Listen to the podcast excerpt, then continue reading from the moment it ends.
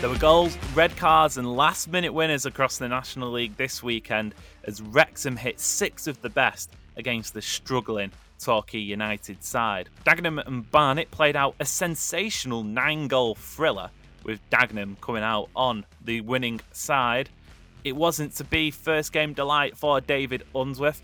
His Oldham Athletic side trudged their way through a 3 0 defeat away to Bromley. What does that mean for the Latics going forward? And does it give Unsworth the mandate to bring in some of his own players? Well, he's already started with John Rooney, but will more be coming through the door before they welcome Wrexham at Boundary Park on Saturday? We cover all of this weekend's National League results from top to bottom, and we're once again discussing streaming in the fifth tier, whether or not it's the right plan, and should Wrexham be getting so unsettled at the National League taking their time. There is good news from the National League at least, as the highlights embargo has been lifted. Plenty of discussion from me, Amos Murphy, your host for today's non league podcast, sponsored by betting.co.uk, as I'm joined by Will and Joel to discuss all of the talking points from the National League.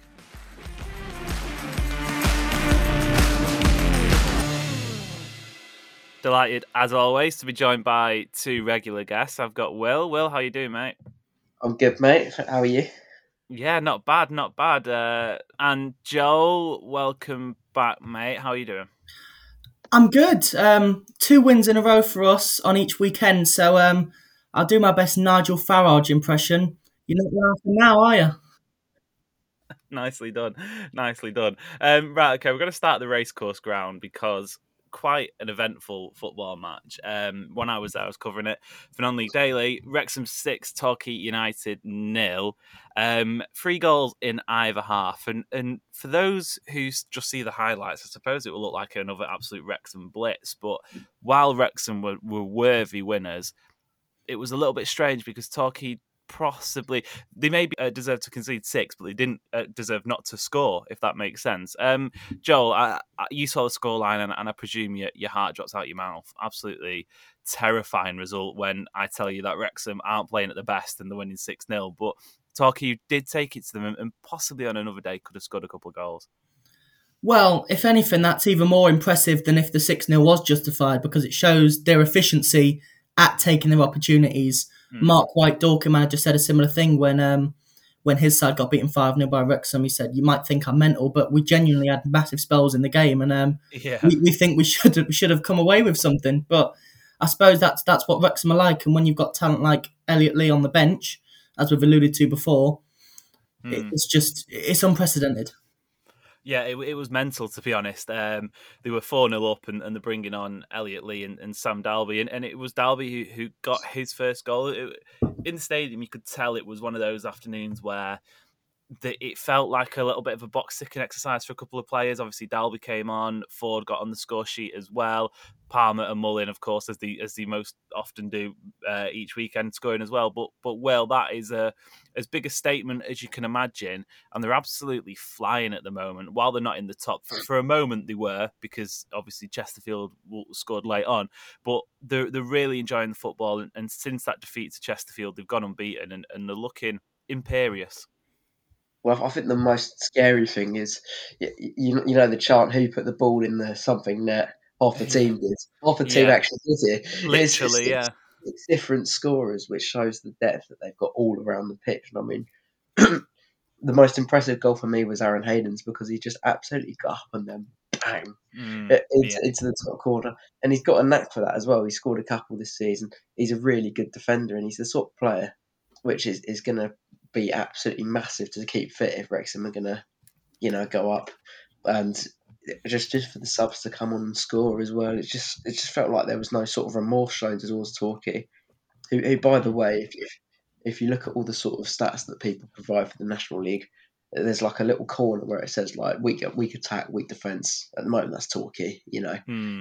there's not really much you can say other than they completely deserve to be where they are.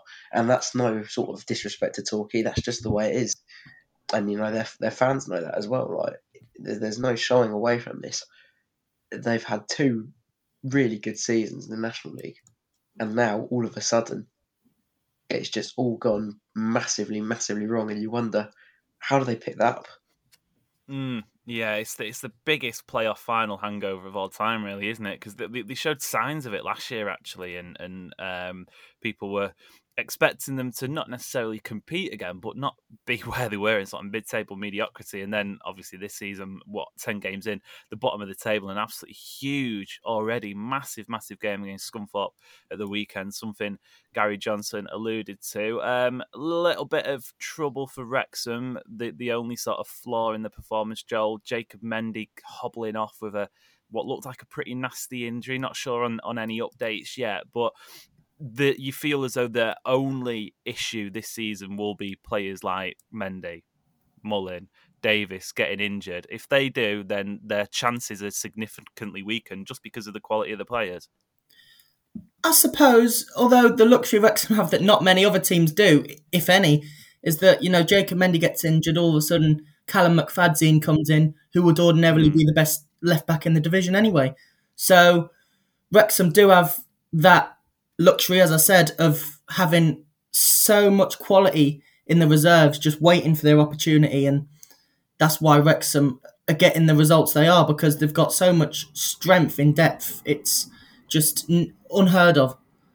Yeah, yeah, it, it is. It is like you say, unprecedented. That's certainly the word you used to describe it. Um, I mentioned that they went top momentarily, and it and it literally was six minutes or so, because Chesterfield found a winner at the depth against uh, against Maidstone. Um, that is speaking of champions, Will. That is the the sort of the catalogue textbook tag you'd give to a that's what champions do really isn't it 1-1 having conceded late 94th minute Oldaker who's been fantastic for them so far this season a, prop, a fan's favourite already pops up in the 94th minute with a winning goal that that is a place like Maidstone where, where teams have gone and scored hatfuls getting the three points I suppose is the most important thing in that situation well, it's absolutely gutting for Maidstone, isn't it? Because they're a team mm. that wears their heart on their sleeve, that they really go out there and sort of give it their all. They're not the best technical team in the league or the, the most physical team in the league, and they they're seconds away from one all draw. I think it was actually ten seconds away,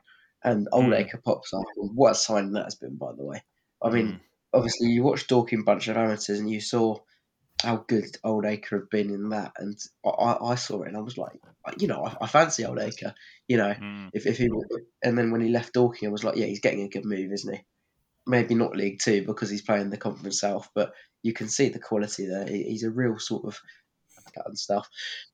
And for him to pop up in the 94th minute and get that winner is absolutely massive for Chesterfield because they're, they're going to absolutely need every point they can in this division because of how good Wrexham are going. And, you know, Wrexham are the sort of team that could put 10 wins together, and Chesterfield have got to match that. And Notts County mm. have got to match that. It's going to be a really, really interesting title fight. Yeah, it, it, really isn't. And like I said, 10 games in, it's shaping up nicely. Um, Joel, it, it's been a couple of times in the last sort of, what, three weeks or so, we've said this about Chesterfield that the the grinding out results, the finding ways to win. I'm thinking 2 1 against Altrincham when they weren't at the best. I'm thinking 3 2 against Southend, and, and then obviously 2 1 against Maidstone. Is that an issue, do you think? Because they're not having the performances like Wrexham are, you know, blowing teams away 5 0, 6 0, 4 0. Or at the end of the day, is that if if you win every single game 1 0, you, I suppose you still get more points than the opposition, then, then you're going to win the league. You know, do they need a statement? When do you think to real, really sort of cement their their identity, their challenge, or, or, or is it something that Paul Cook probably thinks, you know what, I don't care, don't really care about that? You get the impression with Chesterfield that a big win is just around the corner. And if you look at the players they've had out, you know, Tshimanga has been out for the vast majority of the season. Um, Armando Dobra's missed a little bit now. So they've never really had the situation whereby their best players are in the team mm. together. Yeah. When that happens, then it'll be scary because they're unbeaten already and they've had a lot of adversity to overcome. So what will please the most about Saturday? Sometimes you have days where the performance isn't great. They've already had that a couple of times this season. I'm thinking when they scraped past Aldershot, when they um, got a draw at Yeovil but equalised in the last minute. It's all about spirit in those situations, and that is, if anything, what you associate with champions and teams who end mm. up more than the performance levels. the goal itself was just pure quality. I mean, in the 95th minute, for Joe Quigley to take the ball down the way he did, shape inside so casually, play it to Oldaker, who just side foots it. You know, most teams you'd see that gets blazed over the bar because of the desperation of the situation. They kept calm, and that's one of the best traits that you can say about this Chesterfield side for sure. Yes, certainly, and and uh, Joe Quigley again. I've said it a number of times, but it's really nice to see him, him find form at Chesterfield. He, I'm not suggesting he was used he was used as a scapegoat, but I, I remember quite a few Chesterfield fans sort of lambasting him a little bit because his contributions weren't as as um, high as they they wished him to be, and and it just it just seems as though he's really found form this season and having a great campaign. Um, finally, then on Chesterfield, Will Kabongo Tshimanga another goal. I mean, he, he scored three times this season. Obviously, we all know what happened, but he's yet to play in terms of minutes combined, two full matches. He's on 177 minutes with three goals, which is a, sublime goal to minute ratio. But uh, it, it's going to be a weird season for him, isn't it? Obviously, the move to Birmingham fell through for for what was the official line was medical reasons, and and I suppose he, he just missed the last three games, so it's easy to see why that might be the case. But um, he's still scoring goals despite not playing a lot of minutes. And if you can use Kabongo Tshimanga as an impact sub, I mean, it's just it, it's it's you speak about Wrexham's uh, uh, riches and, and the depth in the squad. That is about as good a weapon as you can have at this level yeah, I think it's really impressive as well how he sort of put the move behind him, got got straight to doing what he mm. best does best, which is scoring goals, and that's all you can really ask from for you from a striker. Right, he's he's a player who sort of gets his head down. You know, that's why he's gone from. Obviously, he was released at MK Dons. He, has gone up up the division since then. Boston, Oxford City, sort of had to battle his way to get back into the National League. Then had that great season at Boreham Wood, uh, and and then obviously Chesterfield have made a move for him and he's the play, he's a sort of player who you define resilience. Basically, he'll, mm. you know, he's come back from a horror injury and he's just got straight back to scoring goals. And you feel like if he starts twenty matches, he will score twenty goals, and that's just how it is with Kabongo Tshimanga. Yeah, yeah. I mean, it, it's incredible, and, and, you do worry um, for the rest of the division how many goals he'll, he'll, get, even though he's only playing a bit part role at the moment. Um, right, okay. I'm going to read out scoreline, Joel. I, am going to need to know what the actual hell happened. Dagenham and Redbridge five, Barnet four. You told us last week there's a bit of needle in this clash. That is about as uh, emphatic a football match as I could imagine. Yeah, where do I even begin? Um, you said exactly the same, almost line, word for word, when we played Barnet in April. Dagenham seven, Barnet three. yeah, and yeah. That dynamic really was picked up where it left off um, on Saturday. Just obscene. Barnet went two 0 up in the space of um, three minutes midway through the half. We made it two two in two minutes, two goals, bang bang, and then in the second half they scored, we scored, we scored, they scored. They had three massive chances to win it. They were the team who you thought would win it. We couldn't wait for the final whistle to come. Then one optimistic goal kick gets flicked on and we're thrown goal and we end up winning the game. It for me epitomises McMahon football. Attacking wise, when you can score five goals, you know, four goals against Altrincham last weekend, we've got an attack more than capable of making the playoffs, but the defence is horrific and that's what will undermine us. Days like Saturday you can get away with it and it was glorious in the moment, but bigger picture, you do have to be a bit concerned because we're making the same mistakes as we did last season. Yeah, it's like sort of speaking into a, a dark hole essentially, isn't it? Because it, it, it, again is another example of how Dagenham are playing just completely unsustainable football. Five four, it, it's remarkable. It, genuinely, um, they bring in the division a lot of entertainment, not always for good, not always for bad. Well, um, question: Who finishes higher this season for you then, Dagenham or Barnet? Obviously, two teams are sort of in the local vicinity. Two teams who have been in the football league. Two teams who, uh, well, one of them had a fantastic start, one of them had a woeful start. Two teams who are now separated by just a couple of points. Oh, sorry, level on points. Um, who finishes higher?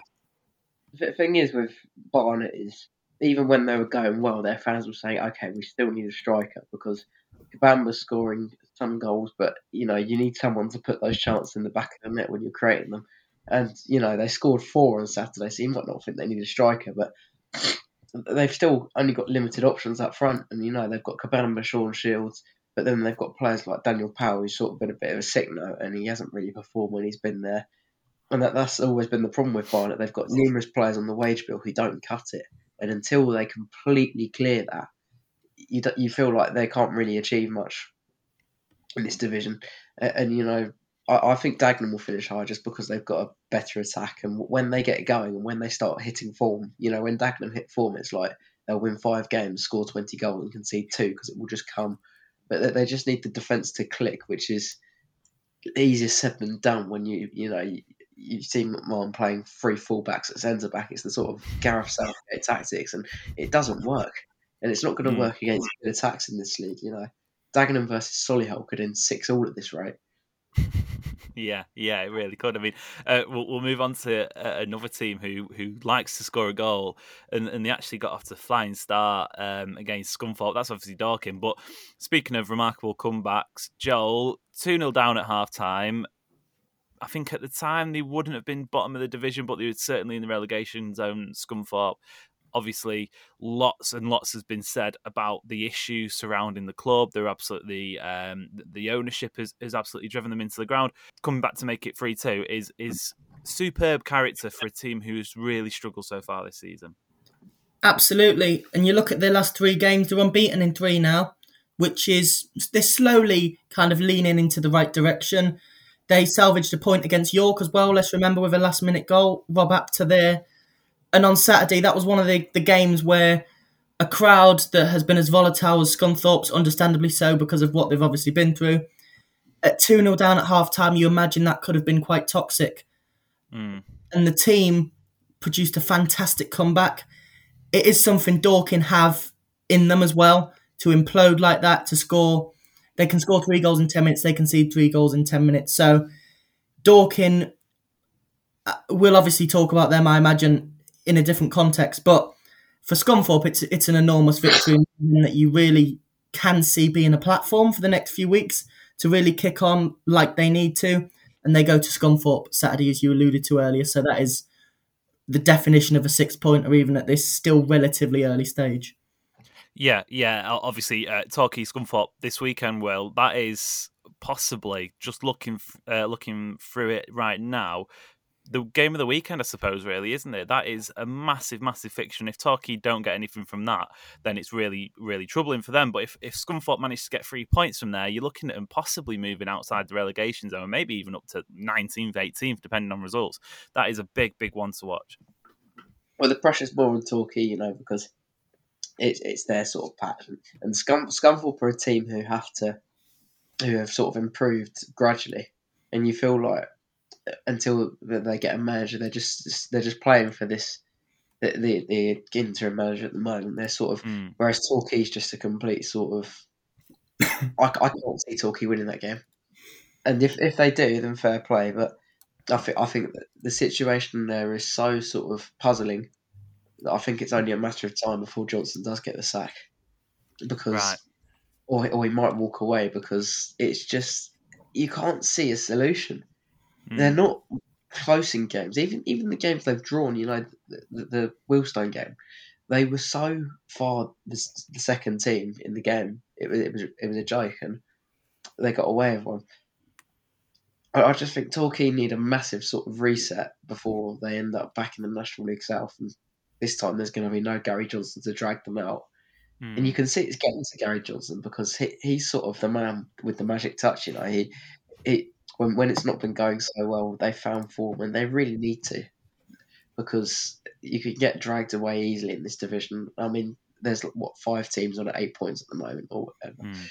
Four teams on eight points, and then the rest are on nine, like Aldershot, and uh, so you need results to sort of bring them back into the mire because the other teams are picking up results. You know, Altrincham won, Aldershot have won their last two home games, Scunthorpe won, and before you know it, Torquay and Halifax are the only teams down there who at the moment can't buy a point, and, and that's concerning.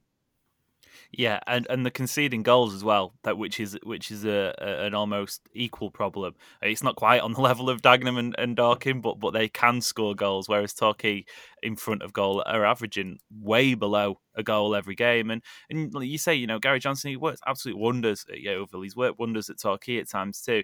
He is a fantastic manager, but he, he even in his post match on on Saturday, he just looked forlorn. He, he just looked truly fed up with the situation. Not necessarily through negligence, but the fact that what, what like you say, what else can we do?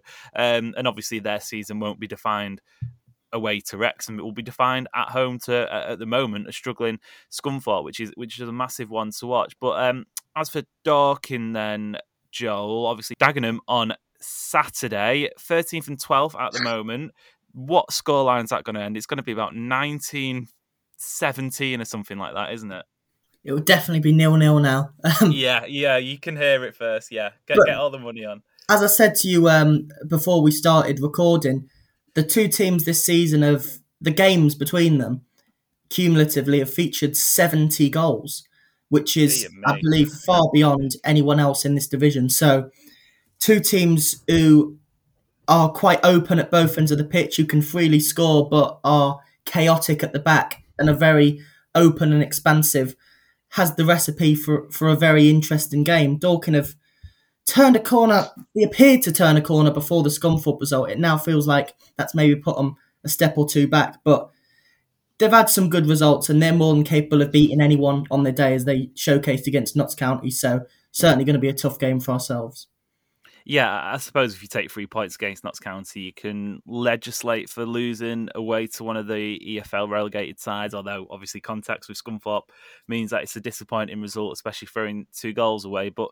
seventy goals combined, I mean, that's an average of, of seven per match. So um, watch this space, watch this space indeed. Um, right, okay, Bromley three, Oldham nil it was meant to be the turning point for Oldham, wasn't it, Will? Uh, Unsworth coming in as new manager, first game away to Bromley, which is your sort of your, quintessential National League game. You know, if you're going to pick a first game, I remember actually um, Dave Challinor last season, I think his first home game, uh, sorry, his first league game as Stockport County manager was at home to Bromley. It isn't the one you want, is it? Because you know that they can play football, you know that they can get a result. Again, it won't be define it won't define his era at all. It's just one game, but it's not the start you want of, of a new era, really, is it? Yeah, well, Bromley's always a graveyard for these sort of National League teams. I remember mm. got out there. I think, I think it might have been five or six one they lost, and that was a real shock. But it sort of it, it, it was almost a reality check, and Oldham have plenty of those.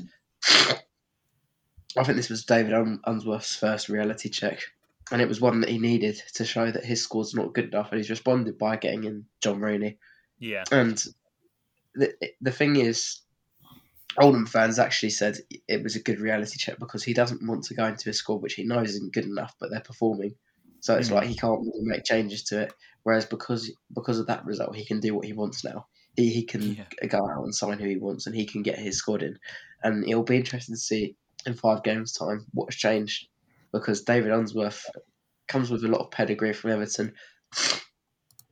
He's taken a job on which you know it's, it's almost been poison chalice like poison chalice over the years, but now he's got a few resources because of the new owner. And if Oldham do climb up the table. David Unsworth will probably look at that problem again and be like, "That was almost the turning point. That was where mm. I, I sort of saw why we are where we are." Yeah, it, it does give them a mandate, really, doesn't it, going forward? You mentioned John Rooney there, Joel. Weird, weird signing for me. I'm not quite sure. Obviously, he's done it in this division a number of times, but Stockport County were happy to let him go last season, and, and it seemed as though he sort of, it, I don't know, if, if he has one or two good seasons, fantastic, but it, it, it, could be a quick fix. It could be a case of dropping him in, lots of quality, but it seems as though it may be, maybe, uh, uh, I'm not too sure. What what do you think of it? I, I'm not I'm not sure that's what they need at this moment in time. I think he as a footballer is an enormous enigma, really. National mm. League Player of the Year, two years running, um, through Barrow to Stockport, the first year behind closed doors.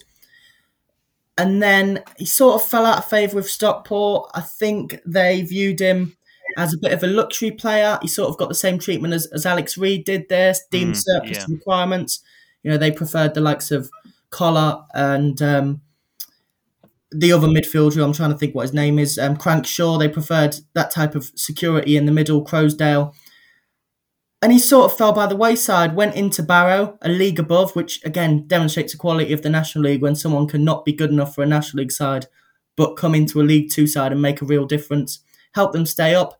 And then I think Pete Wild, again, has made a similar interpretation of him that he's not quite good enough, or maybe is too luxurious a player that they can afford to have in their side mm. for the direction Barrow are going, which is obviously a very upwards trajectory. I think they're fourth in League Two. He will definitely make Oldham better going forward. But as you say, I feel like they their priority needs to be the sort of gritty players who can get them out of a hole rather than somebody who might go missing for two games and then score a 40 yarder, which is him in a nutshell.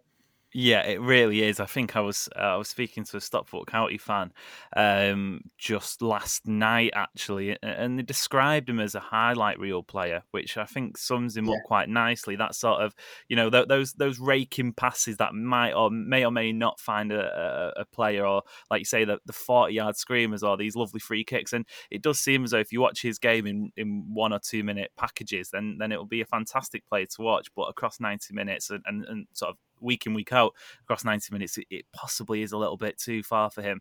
Um, we'll wait and see.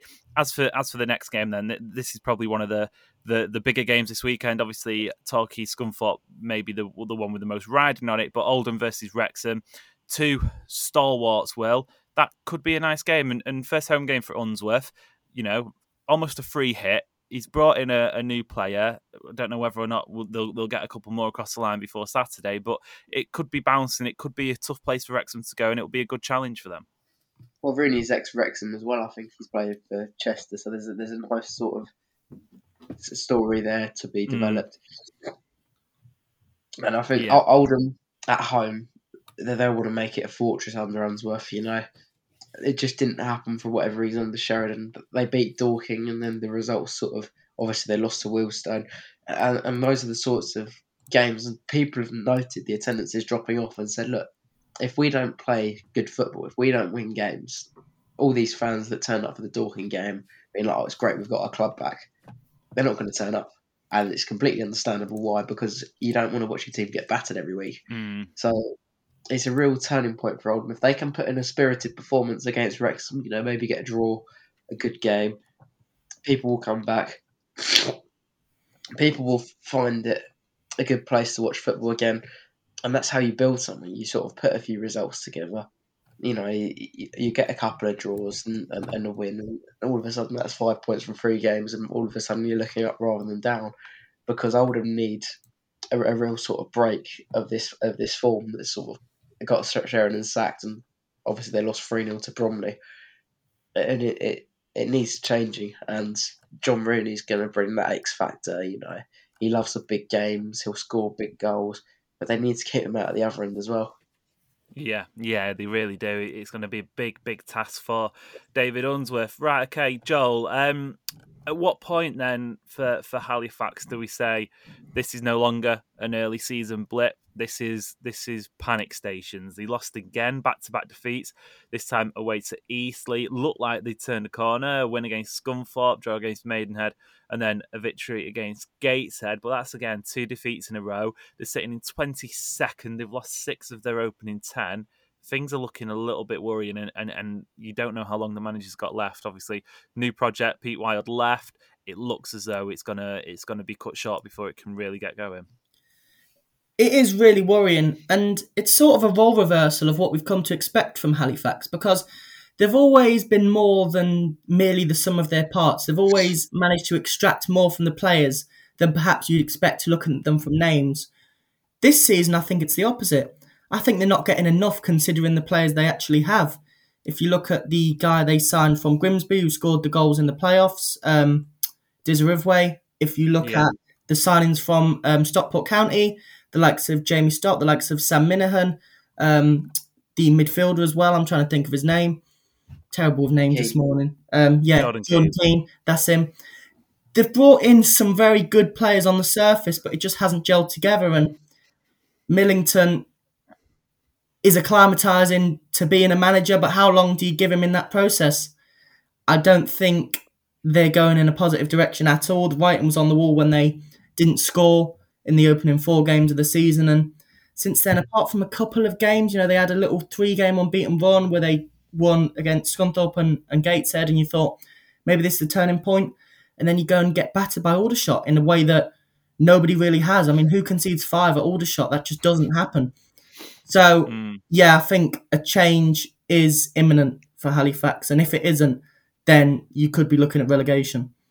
Yeah, and and it, it it's disappointing for them, I suppose, isn't it? Because it's likely that they're going to have to get rid of the manager if they want to stay in the division. And, and to do so, they're going to have to turn to sort of a, a stalwart of the National League, you know, an experienced head to, who's who's dragged a team out of trouble before. And, and it almost sets that project back a little bit. They, they were so, so good under Pete Wild. So good, you know, players who had, had not performed at other clubs coming in. He was getting the most out of them. Obviously, football changes, managers go up a division. He, he deserved that move to Barrow. And I mean, I think you mentioned it before, Joel, the fourth. But um, as for Eastleigh, then, Will, that interesting side, they had, they had a really, really good start to season. They, they went, uh, they, they lost one of their first five. They then didn't win any of their last four heading into the Halifax game. But that win takes them up to 11th in the table. And, and they've almost been sort of pardon the pun, obviously being the Spitfires, but flying under the radar a little bit. And and what can you expect from them at come the end of the season? Do you think? I think, to be honest, I think if they finish top half, they'll be very happy with that. And there's no reason why they can't. They keep quietly picking up points, good results here and there. You know, they beat York uh, away, and not many teams have done that this season and it's it's a real sort of team that Lee Bradbury's put together for a project which he can add to with young players. You know, he's got good players there already. He's brought in a few decent players to come along with that. Obviously, Charlie Carter got the goal. I'm, I'm a big fan, obviously, of what he, what he did at Woking and how he got his move to Chesterfield League Two at the time. And he, he's a player who scores goals, picks up the pieces, and that's what he did against Halifax. And the way they scored it was great because they sort of Halifax poor penalty, good save, went up the other end. Halifax are sort of reaping their sorrows, if you like, mm. which is what they sort of switched off a bit and Eastleigh hit them. And they're, they're, a clever team, to be honest. And they're a team yeah. that don't get spoken about enough because they they at home they're a very very good side, and you know it was the same last season. that They picked up points at home. They didn't pick up many away. And to be honest, I, I feel like the playoffs is just a bit a step too far for them because they're sort of a young side coming together, developing. But in a couple of seasons, you know, they'll, they'll mm. be a playoff challenging team if they keep this trajectory, if they keep these players together. And Lee Bradbury's doing a good job there. Yeah, he, he's doing a fantastic job. So, so fair play to him. Um, right, okay, let, us round off then. A few more results and a few more talking points. Joel, um, Macaulay Langstaff is averaging a goal every sixty-eight minutes. Who stops him? And and if if nobody can, where does that fall into Notts County season? Have they got enough quality elsewhere to maintain a title challenge, or is it going to be another disappointing season for the Magpies? Obviously, I say that on the back of a three-one win, but you get the sense that it, it, the goals may not only be enough if, if they continue to sort of throw away goals a little bit cheaply. Um, worst defensive record in the top seven bar Solihull, who obviously shipped a few this weekend. What have you made of them after 10 games? I like Notts County a lot. Um, and Langstaff, it's not always a guarantee when you have a play with that amount of goals because Ricky Miller himself, who holds the record that has been spoken about in the context of Langstaff a lot in recent weeks. He scored, I think, 41 goals or something in that bizarre region, and his team didn't even make the playoffs. So, albeit that was, I think, when five teams made the playoffs. But as I say, it's not always a guarantee, but Notts County have so much quality around him. You know, Ruben Rodrigues has taken more of a backseat this season, but is influential in creating. You've got so much talent in that team that is supplying Langstaff at the minute.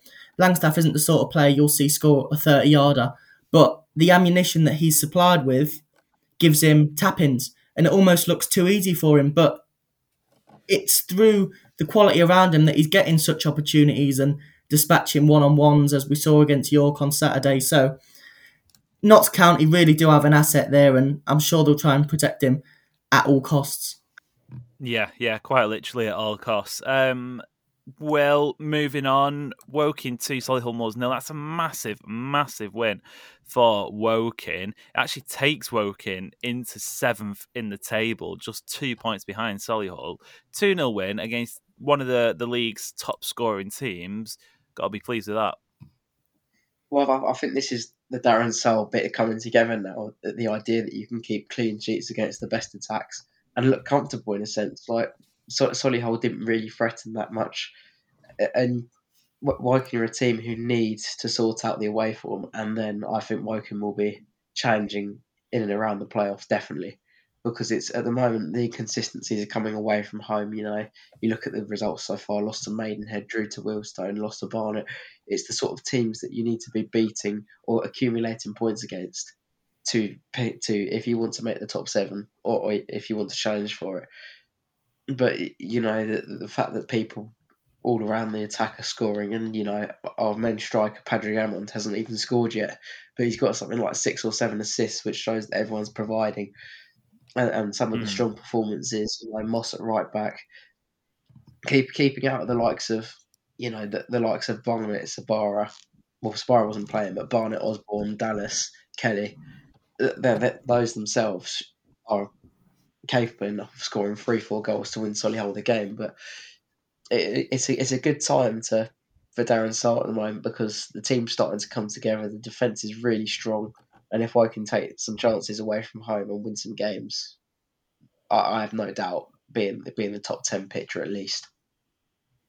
Yeah, yeah, definitely. They, they Solihull Moors, then they, they were the only team from the top seven who didn't get a result. The other one being, sorry, the, who didn't get a, a, points on the board. Boreham Wood didn't get a win, but they got a point, although disappointing, Joel. 1 1 draw away to Yeovil. That's off the back of a 1 1 draw um, away to Gateshead as well. And, and it's is it going to be those results again that cost Boreham Wood? You know, they're not losing games. They've lost one all season.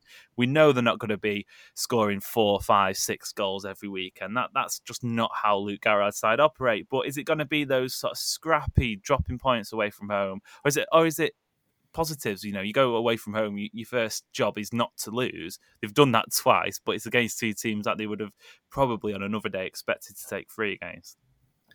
Yeah, it's an interesting one with Boreham Wood. Looking at that result in isolation, they will be disappointed, even though they, they did come from behind. I think if you look a bit deeper, though, Yeovil, as bad as they've been this season, they've still got a point at home to Wrexham. You know, they've still got a point at home to Chesterfield. So maybe it won't be looked at as the worst point in the world for Boreham Wood. And when you assess this season as a whole, they've had another great start. So I suppose Garrard will take the positives in whichever way you can. But certainly, if you look at Yeovil away on, on the fixture list, it's a game you'd expect to get three points. Chris Hargreaves is another manager who hasn't really done well in terms of reacclimatising to management, albeit in very challenging circumstances. But now Boreham Wood are doing what they do, aren't they? And they're having the season they had last year before um, the Everton FA Cup game. So yeah. we're just in amazement at how Garrard continues to do what he does despite continually losing players. So, yeah, again, fair play to them. Yeah, they, they do regenerate really well. Um, right, okay, last few results. Altrincham first win of the season. That's massive for them against Aldershot, who are down there as well. Another win for Gateshead as well. They've now lost one of their last four, this time beating Maidenhead away, which is a really tough place to go. So they did well there. Um, finally, then, well, that is now five games for Wealdstone without a win the early season bubble seems to have popped, doesn't it? And and making sure that there isn't an avalanche down the table is probably the most important thing for them. Well, it's weird though because it's changed from seven games unbeaten to suddenly five games without a win. But that's that's just what one loss does to you. Yeah, and I, I, think the idea of being hard to beat is what's going to stand Wealdstone in good stead because they're a team who haven't scored many goals, but they've dominated games, and you know the, the manager said it himself at the at the um, little Q and A they did in the bar. If they could sign Langstaff, Shamaria, they'd be up there, and that that's mm. it. Like that's the piece of the. But obviously, when you don't have the finances for that, it's very hard to, to almost make up for that. And, and Wealdstone will be absolutely fine this season, I have no doubt. But yeah, a, a, game against Aldershot away from home gives them the chance to show, you know, it, it's a place where they won last year and you know if they get a positive result, all will be forgotten of these so-called five games without a win. Where in in reality it's been four draws and one loss, which isn't hmm. even that bad if you're talking about bad runs. But I, I do agree it's it's very hard to almost get drawn up on statistics because suddenly five games without a win becomes ten, and then all of a sudden you're scratching around for points. but I, I think everyone at Wealdstone realised that it wasn't going to last, Yeah. and that's why you should enjoy it while it happens because th- there's there's no way Wealdstone are going to be up there at the end of the season as much as we'd like to think that would be the case. Yeah, look, I, I'm just I, I'm just here to read out the stats, and all I see is five games without a win. That's that's all I'm saying. But yeah, you spot on. Um, the the I suppose for Wealdstone, the benefit of the the good start was the fact that you could almost secure your success in August and September. That, that that's sort of what they, I suppose, were looking at doing. And and yeah, it isn't it isn't panic stations at all. They're sitting in eighth after ten games, which is which is remarkable. Um, right, okay, we'll be back after a very short break to discuss some more news about streaming in the National League and the lifting of the embargo. Right, okay then. Uh, big news from the National League this week, Joel. Finally, to much uh, to, to much desire from the clubs and the supporters, the National League decided to say yes to moving the embargo on football highlights, on match highlights forward, meaning that clubs can can publish their, their own highlights earlier. It's it's common sense prevailing, which in this league doesn't always happen a lot, but it's good news nonetheless very good news. I thought the embargo in the first place, while obviously in there to, to protect BT Sports' rights, I thought it was almost self detrimental because Saturday and Sunday is that peak window where mm. interest after the game is at its optimum. You know, look at the game I went to Saturday, Dagenham 5, Barnet 4. Not only Dagenham and Barnet fans, maybe not Barnet fans, but not only Dagenham fans would have wanted to watch them highlights. I remember when Wrexham played Dover, we actually made the point, I think you did, that the amount of interest in that game would have subsided by Monday when it's sort of been digested. But Saturday night, Sunday morning, Sunday afternoon is when people will want to watch them highlights. So the National League was de- denying itself good publicity. You know, Saturday night teams could share the goals and, you know, they'd be retweeted by people mm. beyond non league. So it's really good. It's really good. And hopefully it sets a precedent whereby you can continue lobbying things. I think free up, free down is one that might be a yeah. little more ambitious, but that's probably next on the agenda in terms of enacting change at this level. And obviously, it's almost synonymous with the streaming, really, that Wrexham have been been lobbying for a while, and and they certainly got busy again in the week with another yeah. statement, didn't they? So yeah, an interesting um, few days in terms of like legislation at this level. Yeah, we'll, we'll cover the Wrexham statement uh, shortly, but I'll just read out what the National League had to say on the embargo issue. They said yesterday BT Sport confirmed that they are in agreement for the restriction to be amended so that clubs can upload their highlights immediately following the BT Sport National League highlight show rather than the current restriction, which is, of course, midnight on Sunday evening. Whilst the timing of the BT Sport highlight show may vary, they are typically scheduled at 10 pm, finishing at 10.30, with this being the case for the forthcoming week. Should there not be any weekend highlight show, highlights can be upload highlights cannot be uploaded, sorry, until after the blackout in accordance with Article 48, which is, of course, the, the 3 pm blackout. So around, I think it's quarter to six, 5.45 is, is usually what it runs to. Oh, no, sorry, that's completely wrong. Um, but it's around five o'clock. Um, so, so obviously Saturday evening, clubs will be able to do it if there's no highlight show. Well, I'm not. I'm, I'm suppose I'm not going to get any dissenting voices from you in terms of saying this is a completely bad idea because it's not. It, it was nonsensical in the first place. It's just good to see that they've seen common sense and they've gone, yeah, you know what, clubs wanted this. Here you go.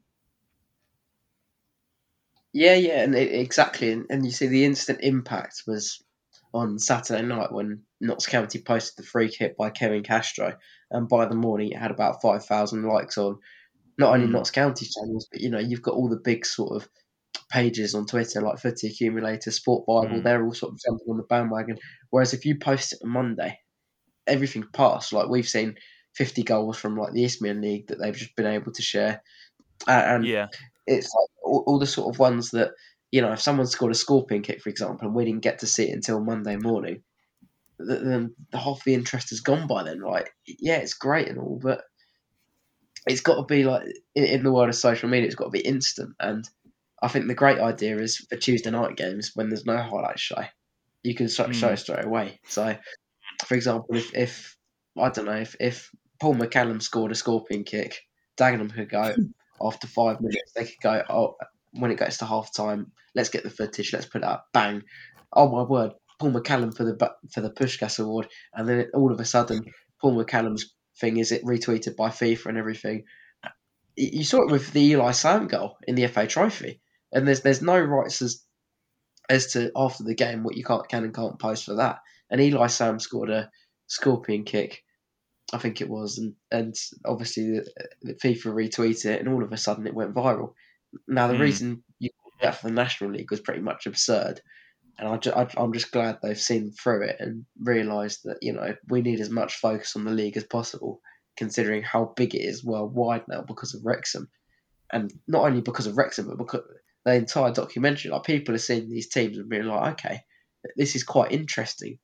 The the, the Dorking series and everything, people are taking interest into non-league football, especially mm. when the Premier League is more sort of disconnected than ever, and people are you know, the result is people going down to their non-league clubs and being like, "Oh, it's not just Park Standard after all." Yeah, yeah. I'm I'm just worried about your your Paul McCallum fantasy. That because you seem to have really laid that out quite well. Uh, that scorpion kick well, and, and being McCallum does score a scorpion kick now. Yeah, I will be yeah. The, the prophecy. Yeah, pariah. Um, but yeah, you're spot on. I mean, there's so many eyes, and it wasn't even just this season, last season as well. You know, Stockport County was spending big. They're bringing in EFL League One players. Anthony Sarcevic ditched Bolton. I, I, know there was a sort of underlying problem there, but he dropped down into the National League. BT Sport do an unbelievably good job at getting eyes on the National League. It's better than League One. It's better than League Two. Obviously, Sky Sports have the rights there, but they do such a good job.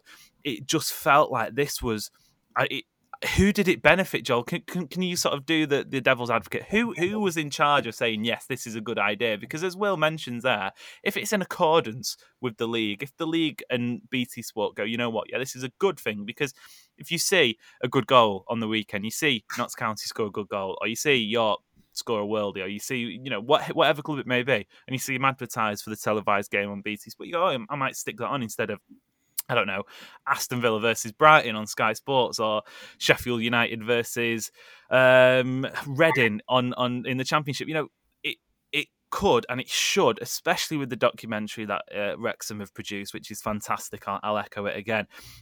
These it, it doesn't just have to be Wrexham. It doesn't just have to be Notts County who benefit from more eyes on the National League. Wealdstone can have it. Barnet can have it. Dagenham can have it. You know, these clubs all part of this league, all part of this institution, have to be pulling in the same direction, and that involves those in the boardroom as well.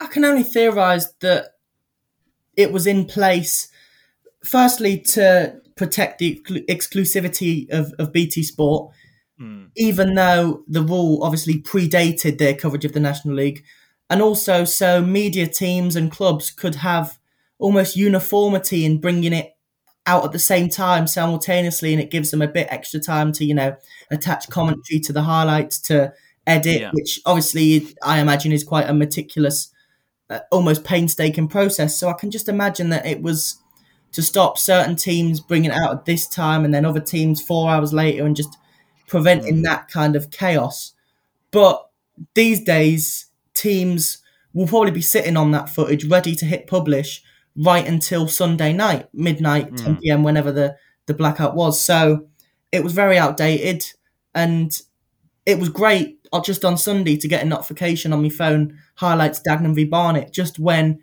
the appetite was still there. You know, as we mm. say, Monday people go back to work, all of a sudden the rigor of normal life continues and the weekend's over, and all of a sudden the enthusiasm wanes a bit. But now, when the highlights are published still during the weekend, it almost keeps that optimism and keeps that entertainment alive within people. So it's really good and it'll have an enormous impact on how supporters kind of kind of cover things as well. Yeah, and especially you mentioned there if they're being published on Monday. If there's a Tuesday game, then yeah. what's the point? Essentially, what's the point? You have a, a, window of 24 hours, if not less, to, to get these properly viewed, and, and it, it doesn't it doesn't help anyone.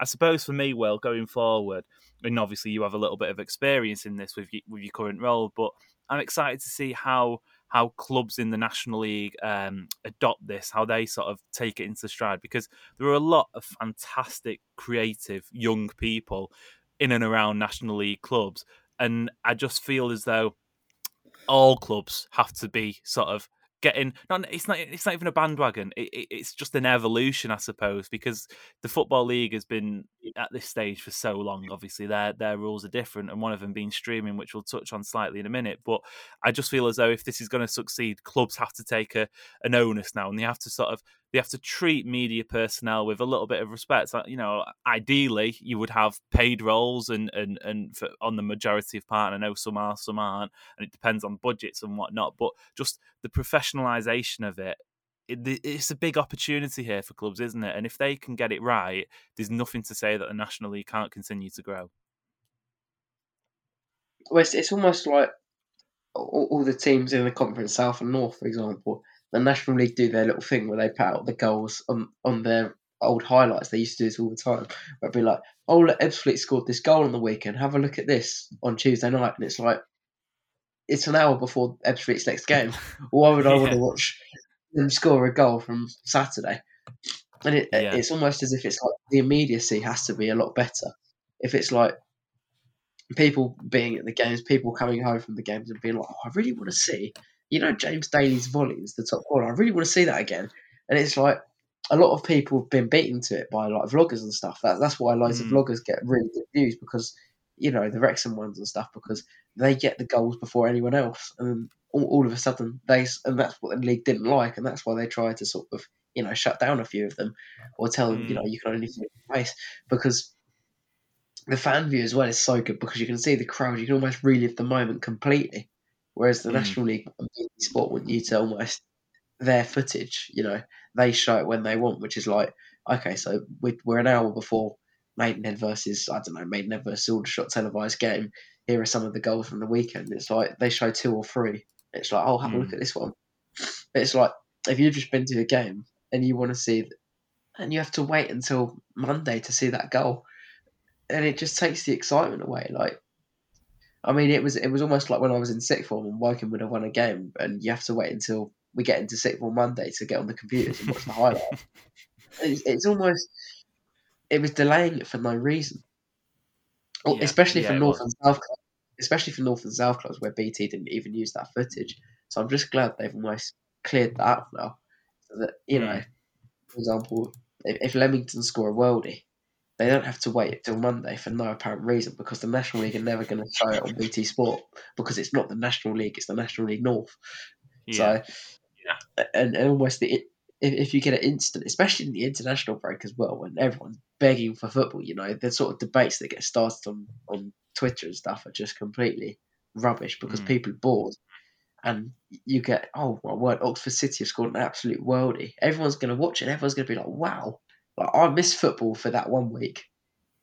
Mm, mm, yeah, yeah, spot on, absolutely spot on. Um, right, okay, we'll we'll touch on a little, a little bit of streaming before we get out of here. Obviously, we covered this last week, but um, there's been an update, hasn't there, Joel? One that I don't think you received particularly well, and and you're not alone in it. But it was a statement from Wrexham, and and to cut a long story short, they were essentially telling the National League to, to get on with things, really, weren't they? And they, they weren't happy with the time frame that they'd given. Um, obviously, it was a little bit ambiguous in the original statement from the National League saying, "Come halfway point of the season," which obviously arbitrary, meaning you know halfway through the games, but it could be is that the date, is that what whatever. There wasn't a sort of fixed schedule for the introduction of streaming, which I think is what Wrexham were upset about. But some people saw that as a case of Wrexham sort of, I don't know, sticking the head above the parapet and say, you know what, we're bigger than the rest of the clubs in this league. It should happen now, blah, blah, blah.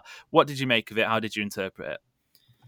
I thought there was no need to really put a statement out because they'd already done what they wanted to do. They'd already got the outcome that they wanted, which ultimately benefits them more than anybody else, however, which way you look at it. Mm. You didn't see the necessity for a statement. I mean, you can seek clarification. Fair enough, the original National League statement didn't really go into enough depth of detail for clubs like Wrexham, but you can do that behind closed doors. You can seek guidance on when when will this be able to be enacted? When will this be able to happen?